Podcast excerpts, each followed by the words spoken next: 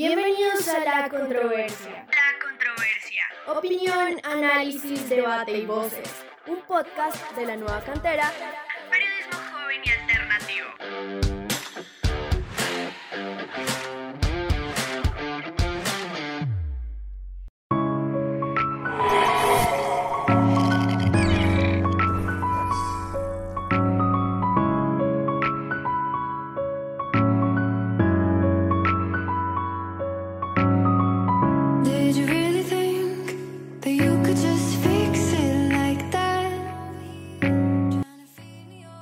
Bienvenidos señores y señoras, hoy estamos en dos ruedas, sobre dos ruedas mejor, hablando de lo que es ciclismo, este deporte tan hermoso que nos lleva a conocer espectaculares espacios, no solamente aquí en Colombia, como lo hizo la Vuelta a Colombia.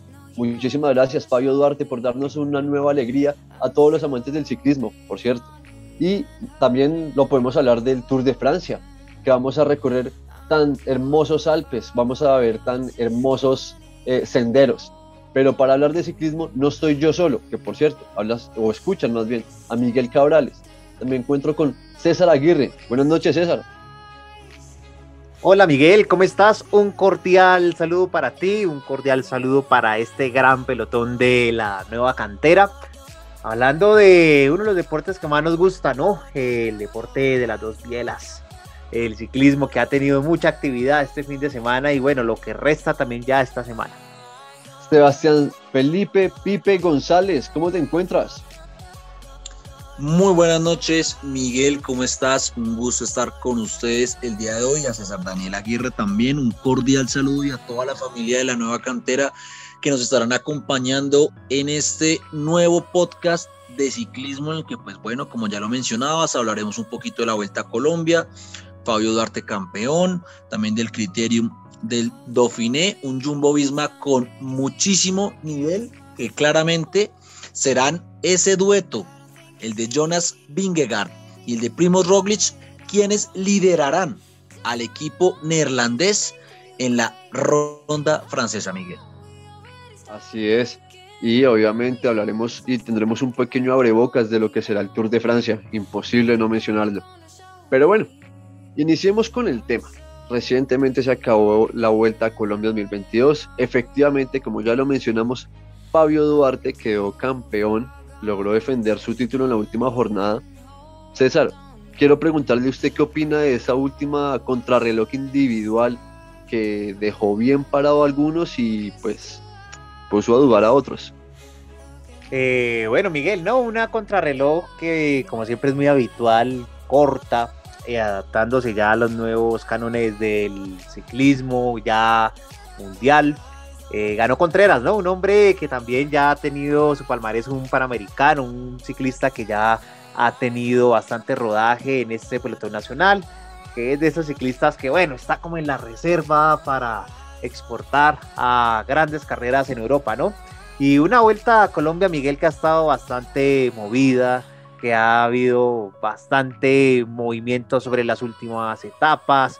Esta contrarreloj decidió bastantes tiempos en cuanto a la general, pero bueno, fue Fabio Duarte, un viejo zorro, eh, gana esta vuelta y el Medellín, que como siempre es un equipo que siempre compite de tú a tú. Definitivamente uno de los equipos que marca diferencia.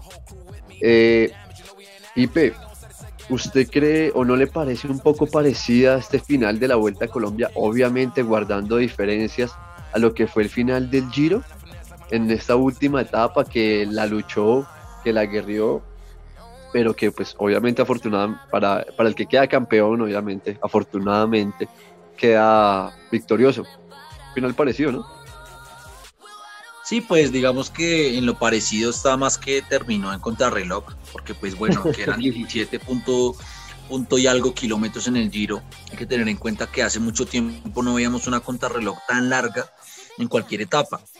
También teniendo en cuenta que para el Tour de Francia viene una etapa similar, bastante larga, muy poco habitual, eh, teniendo en cuenta lo que se ha visto en los últimos años de eh, contrarrelojes entonces, pues, eh, importante. Mm, se hablaba durante la transmisión de la Vuelta a Colombia de esta etapa eh, del récord que tenía, y es que marcaba que eran 55 minutos más o menos sobre 40, aquí, 40 y pico de kilómetros que se recorrió en esta contrarreloj y me causó bastante curiosidad ver que el ganador de la etapa logró la fracción en una hora y un minuto. O sea, Rodrigo Contreras logró ganar la etapa en una hora y un minuto, casi seis minutos por debajo del récord. O sea, eso nos puede decir muchas cosas porque pues hay que tener en cuenta que que sean seis minutos, eso da para ganar o perder una gran carrera como puede ser la Vuelta a Colombia. Bueno, eh, ya hablando un poco nada más grande, pues el Tour de Francia. Entonces, Por pues menos hay que ver. Carapaz. Ajá, pues no, Carapaz la perdió en la montaña, pero pues realmente en la contrarreloj, pues es Ah, no. difícil, difícil que, que de, de tan larga puedes perder una carrera, ¿no? Entonces, pues de pronto es necesario este tipo de contrarrelojes, de pronto divididas, de pronto hubiera podido ser eh, de pronto alguna otra etapa eh, de contrarreloj, eh, además de esos 41 kilómetros, eh, para pues potenciar en esto a los ciclistas colombianos, que es donde pues siempre hemos flaqueado, ¿no? Ahora pues que hay ciclistas pues que han ido mejorando, como pues el Dani Martínez, que, que es el, pues, el campeón nacional y que pues tendrá que poner la cara en, el, en, la, en, la, en la gran bucle, porque pues bueno, a ver una contrarreloj de 40 kilómetros puede de, eh, definir a un ganador, justamente como pues Pogacar gana su primer Tour de Francia, Miguel. Sí, importante. A ver si te compro la idea y a ver te- si te entiendo más bien la idea y si César te la compra. En Colombia o en las carreras importantes, como lo es en la Vuelta a Colombia, ¿hacen falta más contrarreloj? Es que Miguel, o sea, recordémonos la edición pasada, había un prólogo que, pues si bien no definía nada de la general, pues era como más parte del espectáculo, era una contrarreloj que ya por lo menos permitía entrar en calor para los ciclistas. Ahora, eh, pienso que es falta también de, de preparación, de práctica. Eh, bueno, si bien Contreras, digamos, le costó un poco, digamos, en toda la fracción general, eh, pues obviamente se ve que gran mayoría del pelotón nacional sufre mucho en este tipo de condiciones. Además que hay que tener en cuenta el factor tiempo, tienes el viento en contra, obviamente no te permite posicionar muy bien sobre la máquina. Entonces hay que ver también esos pequeños detalles sobre esa última fracción. Pero de por sí hace falta también, aunque sea una al inicio y una cerrando. Eso yo creo que sería lo ideal. Ok, entonces usted está de acuerdo con Sebastián Felipe que hagan más etapas de contrarreloj. No hay que hacerlas, son justas y necesarias, Miguel. O Listo. sea, ya no, puede, ya no se puede perder tanto en este tipo de cronos. La verdad, lo que pasó con Carapaz y lo que pasó hace unos años con, con Airo Quintana, no, no puede volver a pasar. Listo, lo entiendo, ok. Me imagino que muchos de los nuestros escuchas en este momento estarán de acuerdo con ustedes. Entonces yo les hago la pregunta de por qué sucede lo siguiente, porque en la etapa 7, que era la etapa reina de la Vuelta a Colombia, un mexicano fue el que ganó. Si nuestra fortaleza es la etapa de montaña, ¿por qué llega un extranjero? Obviamente sin, quitar, sin quitarle el mérito, porque obviamente lo que hizo Edgar Cadena fue una cosa de respeto, es una cosa de admirar. No cualquiera se sube a un caballito de acero y hace las etapas que ellos logran. Pero basado en lo que estamos diciendo, si vamos a fortalecer o vamos a intentar acortar la brecha o mejorar más bien en las etapas de contrarreloj, vamos a terminar descuidando más lo que es la etapa de montaña o lo que es la, el recorrido, la fortaleza de lo que nos caracterizaba en la montaña. Felipe. Bueno, Miguel, eh, haces una pregunta pues interesante porque, bueno, claramente que pues eh, lo mencionaba justamente dos grandes corredores como el Cacaíto eh, y el Chepe González, que justamente previo la- al inicio del Giro de Italia hablaban de esto, que si, digamos, tú te especializabas un poco más en la crono, pues descuidabas un poco la montaña. Sin embargo, hay que ve- ver y darse cuenta que, digamos, en esta, es, en esta etapa que se, que se peleaba, eh, digamos, mucho más que la etapa era la clasificación general. Dejaron ir a Cadena porque pues realmente Cadena ya estaba bastante lejos, el corredor del Canel 01 pues no era una, una amenaza clara a la clasificación general. Entonces era, era un corredor que pues no había necesidad de controlar. Entonces pues eh, atacó y ganó la etapa, que pues obviamente para muchos la etapa reina es importantísima ganarla, da digamos que un aire en la camisa y te da pues como un impulso. Sin embargo, creo que obviamente si algún colombiano se hubiera querido lanzar a, ganarle a, a, Edgar, a Edgar Cadena, seguramente lo hubiera hecho, más en un terreno tan complicado como el colombiano, y sobre todo en estas rampas que pues terminaba casi sobre los 3.000 metros sobre el nivel del mar, que no es algo muy habitual verlo ni siquiera en las grandes montañas de Europa, que algunas llegan hasta los 2.600 metros, que es prácticamente la altura de Bogotá.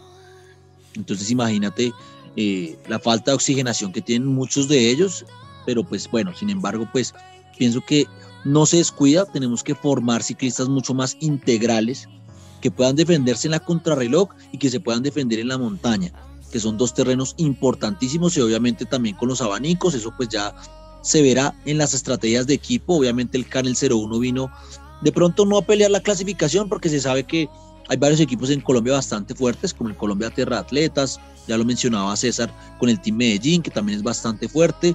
Y con el Orgullo pues, Paisa también. Ajá, el Orgullo Paisa, que pues cometieron errores en, algunas cuestiones y pues terminaron pues cediendo pues algunos, algunos minutos y pues terminan en la consagración de Fabio Duarte campeón, Miguel. Ahora, eh, ahora hay que, hay, que, hay, que, hay que agregar una cosa acá. Eh, si bien digamos que el ciclismo de Latinoamérica tiene los focos en Colombia, tenemos que ver que también otros países ya se han puesto la tarea de mejorar mucho en cuanto a la condición de sus ciclistas. Miren nomás lo que hizo el Banco de Guayaquil. Eh, sacó figuras jóvenes eh, para pelear la general. Bueno, digamos que no se les dio esta vez, ni siquiera José Tito Hernández, que era una de las cartas más fuertes, pudo eh, relucirse la clasificación general. Pero Ecuador viene ahorita nutriéndose una gran base de ciclistas, por lo mismo que hace Richard Carapaz.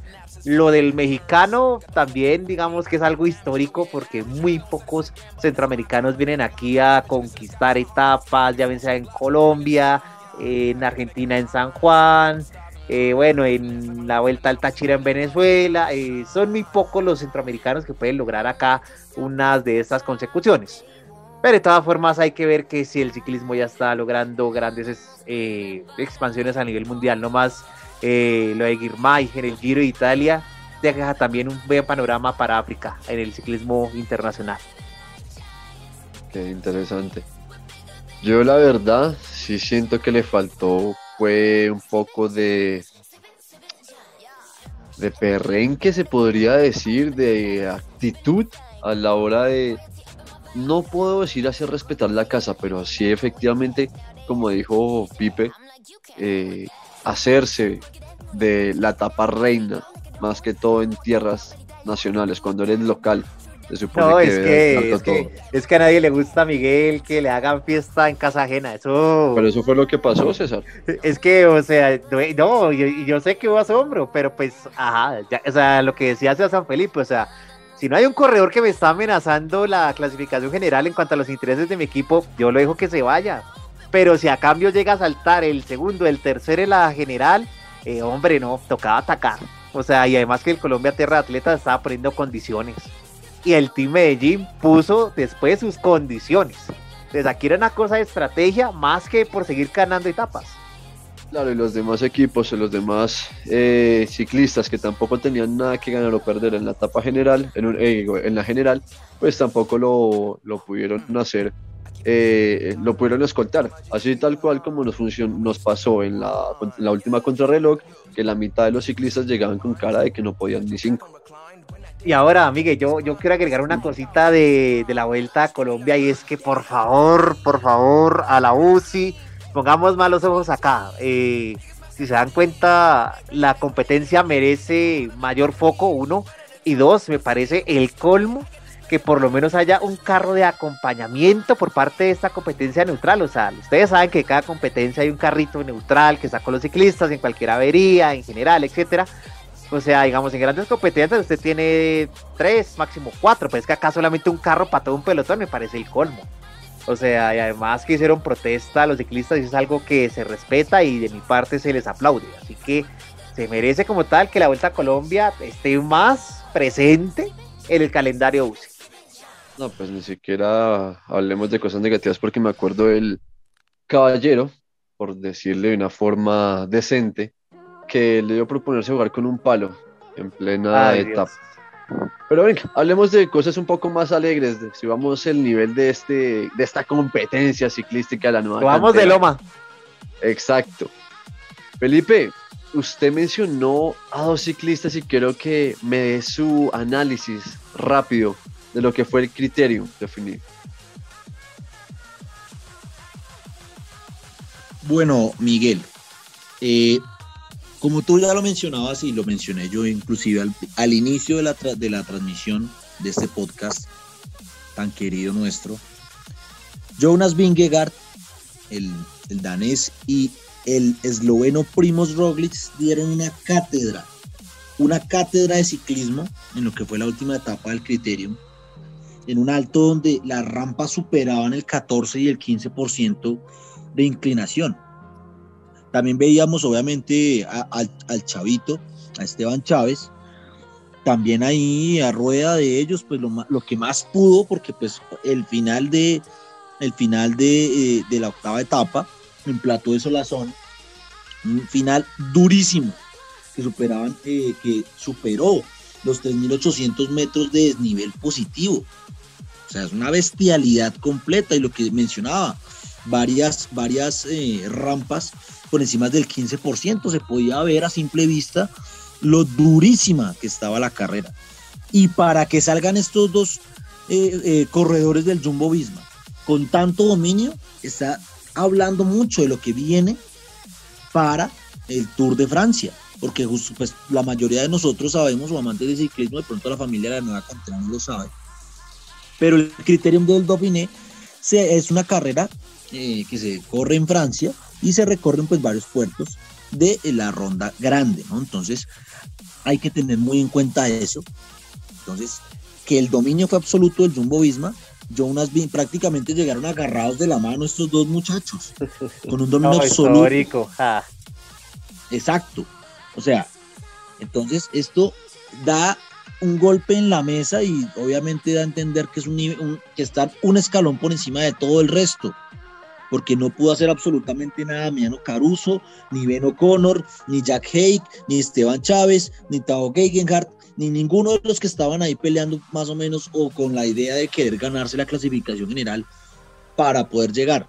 Es más, me deja también un poquito pensativo el hecho de que Jonas Vingegaard, de Cristo, Roglic ganó, ganó, la, ganó el criterio, pero Vingegaard se le veía muchísimo, o mejor dicho, se le veía mucho más fuerte que inclusive al primo Roglic.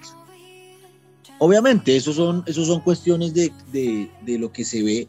Al final, pues no, sabe, no lo sabemos si estaba más fuerte que Roglic, si lo hubiera podido soltar, inclusive. Obviamente no se iba a hacer porque pues son compañeros de equipo, no lo van a hacer. Y además que Roglic es el, es el jefe de jefes, el capo.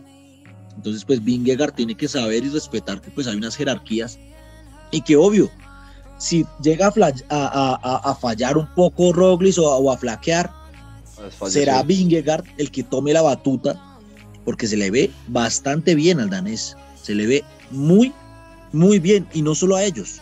También hay que tener y poner encima de la mesa a Steven Krasbike, que puso un ritmo bestial que quemó a varios que estaban ahí peleando la clasificación general también. Inclusive a Pierre Roland, que era el, cla- el- el de la clasificación de la montaña, lo dejó regado. Y a muchísimos también. A Michael Storer también, que había hecho una, una buena carrera. Los dejó tirados. Inclusive a Ben O'Connor, a Esteban Chávez, que los vimos sufriendo mucho. Y que aún así hay que aplaudirlo del colombiano, lo de Esteban Chávez. Que arrancó la etapa No, buena. estando en la casilla 12 y terminó a tres minutos del ganador Roglic. Y ahí pegadito a tiempos de Jack Haig y Luis Menges, de, eh, que terminaron quinto y sexto en la clasificación general. A tan solo unos segundos, cinco segundos de Jack Haig y, un segundo de Menges. Entonces, pues, es un golpe de autoridad del Jumbo Visma de cara al Tour de Francia. Venga, pero después de todas estas flores que acaba de echar Pipe, César, ¿usted cree que pueden repetir eso en el, en el Tour?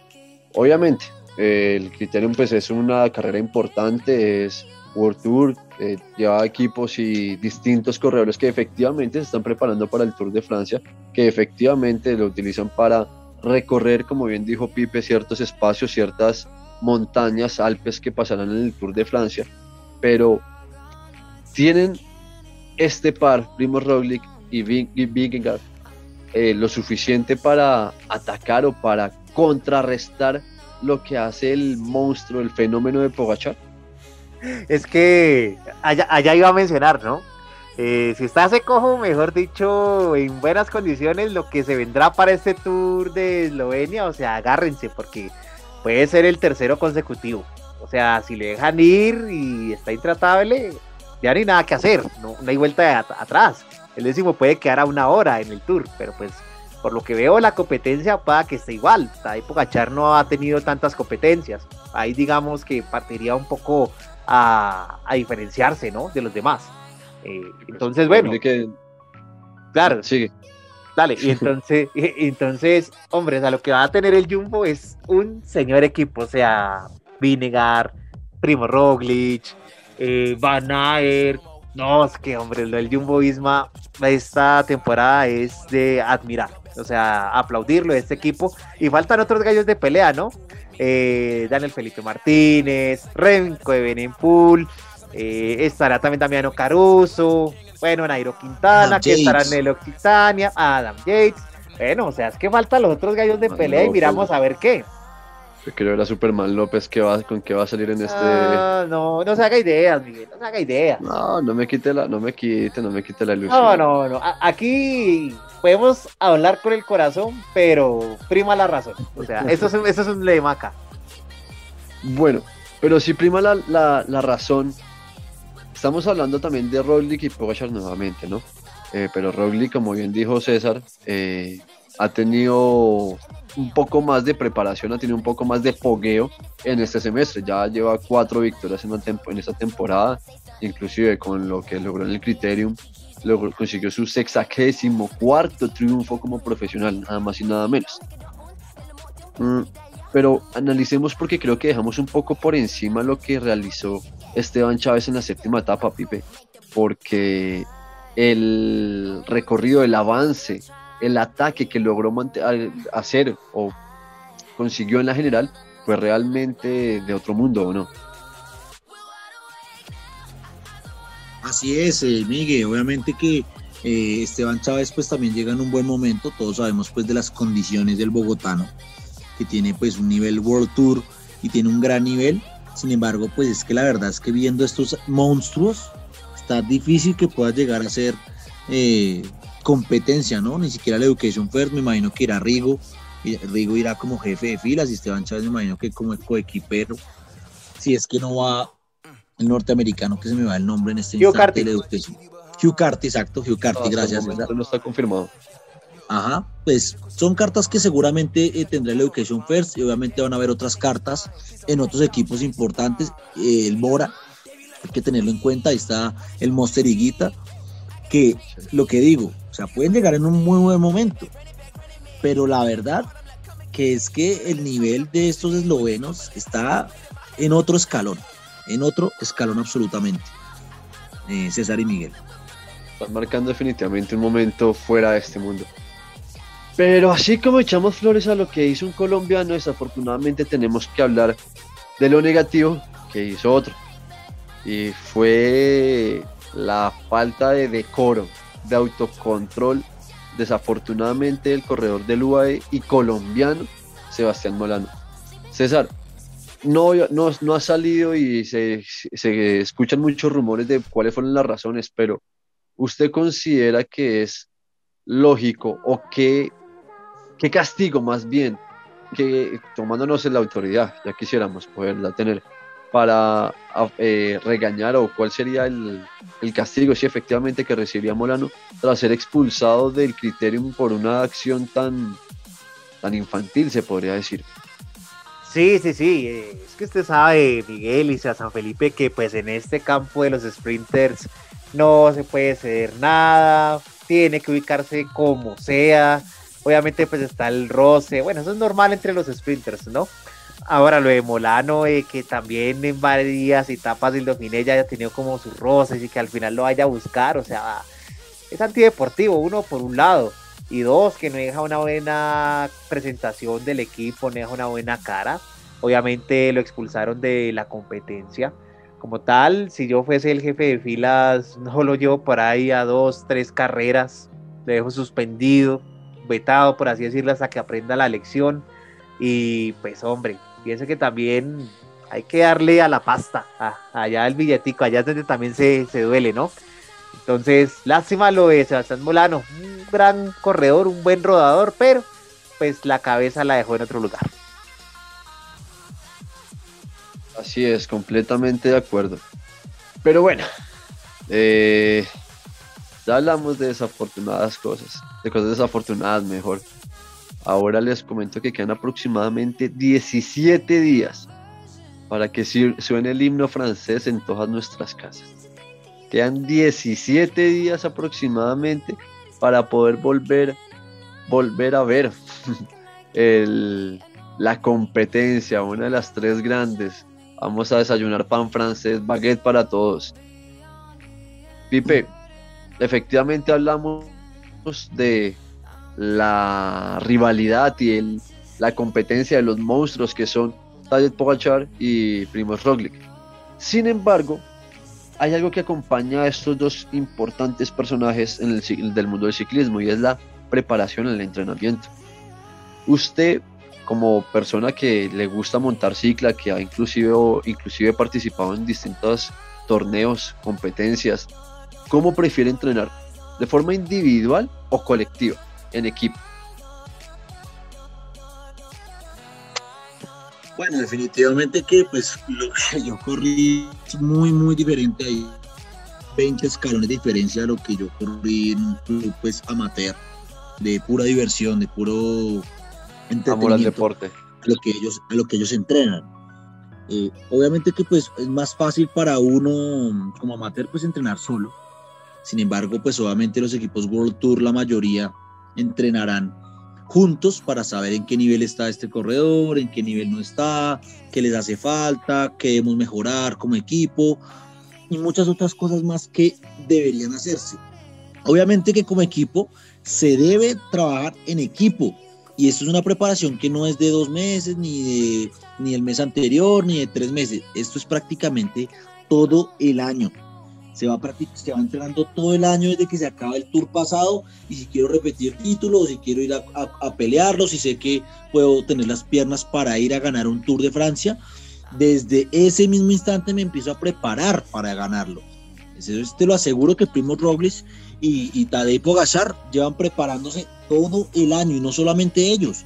Rigoberto Urán, eh, eh, Sergio Higuita, eh, pues Egan Bernal, pues que lastimosamente pues tuvo el accidente, también se estaba preparando, te lo aseguro, Nairo Quintana, se van preparando para eso, se preparan como equipo, van preparando estrategias, conociendo pues los recorridos, se van alistando para lo que es la ronda gala, César, eh, César y Miguel. Pero César, ¿qué diría usted si en estos momentos yo le digo que Pogachar se encuentra en Italia, en los Alpes italianos, entrenando en efectivamente unas montañas con una inclinación importante que le servirán previo a lo que es el Tour de Francia, mientras que Marc Soler, su compañero de equipo, se encuentra en su casa en Andorra, España, entrenando pues en su eh, un espacio obviamente muy bien adecuado para su preparamiento físico, su preparación física, pero que se encuentran entrenando por separado, algo que iría en contra de lo que acaba de decir Pipe respecto a el entrenamiento en conjunto, que en diferencia si lo está teniendo el Jump, porque pues obviamente en el criterio pues estuvo Roglic, estuvo Vingegaard, aparte de todo lo que están haciendo con Wood Van Aert, es un tema importante y que va en contra de lo que está haciendo un equipo con el otro. Para usted, ¿cuál es la mejor opción? Bueno, Miguel, eh, yo creo que cada equipo tiene su filosofía y sus formas para, digamos, estar en un buen estado óptimo de cara a una grande, como en este caso es el Tour de Francia. Eh, usted me comentaba de Pogachar. Bueno, ¿qué podemos decir en estos entrenamientos con eh, puertos de montaña con más de 2.000 metros de nivel positivo, eh, algunos de 3.000 si se puede llegar a exagerar. Podemos encontrar un corredor explosivo en la subida, más resistente y que de todas formas eh, sepa aguantar ese tipo de presión que te condiciona la, la carretera. Ahora, yo pienso que lo de Mars Soler, que es un espacio ya más eh, adecuado para él y sus condiciones, es porque ven en él alguna falla, digamos, tiene algún problema, no sé si sea en el rodamiento, sea un problema muscular, respiratorio, no sé, en fin, eso cada quien lo maneja el equipo como yo lo digo. Eh, de todas formas, siento que Soler es un corredor que está a proyección dentro del UAE. Para mí es un corredor que, si bien se desató de esas filas oscuras, extrañas que ahorita está el Movistar Team, con el UAE puede llegar a tener un gran ritmo. De pronto para el Tour, para que sea una mano derecha para Tadej, pero ya la vuelta a España puede tener un poco más de condiciones. Entonces, eso se puede ver estratégicamente con estos dos corredores. A Enric más no le gustó su comentario, César. No, es que la verdad, es que la verdad, Enric más lo pintaban como el Valverde de, de España, eh, como el corredor que podía superar todo ese tipo de expectativas, pero ah, normalito, normalito. Sí, no, nada que hacer. Bueno, y ya para cerrar rápidamente, hablamos de lo que va a hacer y de lo que hizo prácticamente en el Felipe Martínez. Va de jefe de fila junto a Adam Yates para Adam Yates para liderar el Ineos.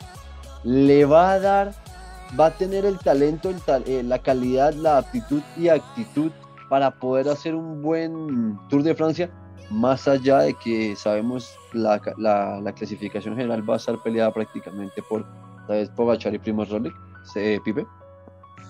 Bueno, antes de, ah, pues bueno, antes de Dani Martínez está también el británico Geraint Thomas. No hay que olvidarlo, que obviamente el Dani está en un nivel impresionante, está en un muy buen nivel y seguramente hará un muy buen Tour de Francia en, en el papel que le toque y estoy seguro que él eh, asumirá con toda la responsabilidad y con todo el afecto a este deporte y con, y con el respeto a sus, a sus líderes de equipo de, eh, de, bueno, ofrecer la rueda, si es que toca ofrecerla.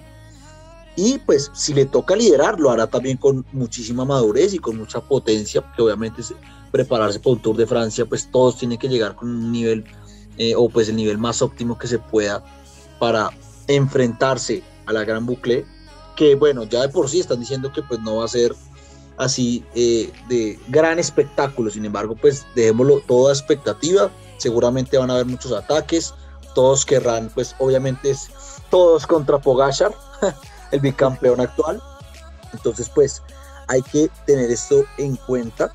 Eh, el Dani obviamente le auguramos y le deseamos pues un gran Tour de Francia que seguramente pues eh, estará en mejores condiciones que el británico que hace mucho tiempo pues no, no ha demostrado tener un nivel como para volver a ganar una, una gran vuelta, ¿no? Entonces creo que el Dani le irá bastante bien en este año en el Tour de Francia, Miguel. Aprovechando ahí, rápido, ¿quién cree que puede dar la sorpresa? Un, un ciclista, más allá de que no quede en el top 3, eh, eh, en el podio más bien, que cree que puede dar la sorpresa. Y vaya pensando César porque también le va a preguntar a usted eso porque quiero saber. Si va Guita, para mí Guita. Higuita, Guita da la sorpresa. listo. César, Bueno, Cuéntanos. pero, pero habrá que definir, Felipe, o sea, habrá que definirlo de sorpresa, o sea, sorpresa si ganamos el tour nuevamente o sorpresa No. en cuanto al rendimiento de la grande. ¿eso sería sorpresa, César? Yo para mí ya, O sea, usted se está imaginando que otra vez allá en la Torre de París suene el tricolor nacional. Oh, Gloria y no, no, no, no, no sueño con tanto desafortunadamente.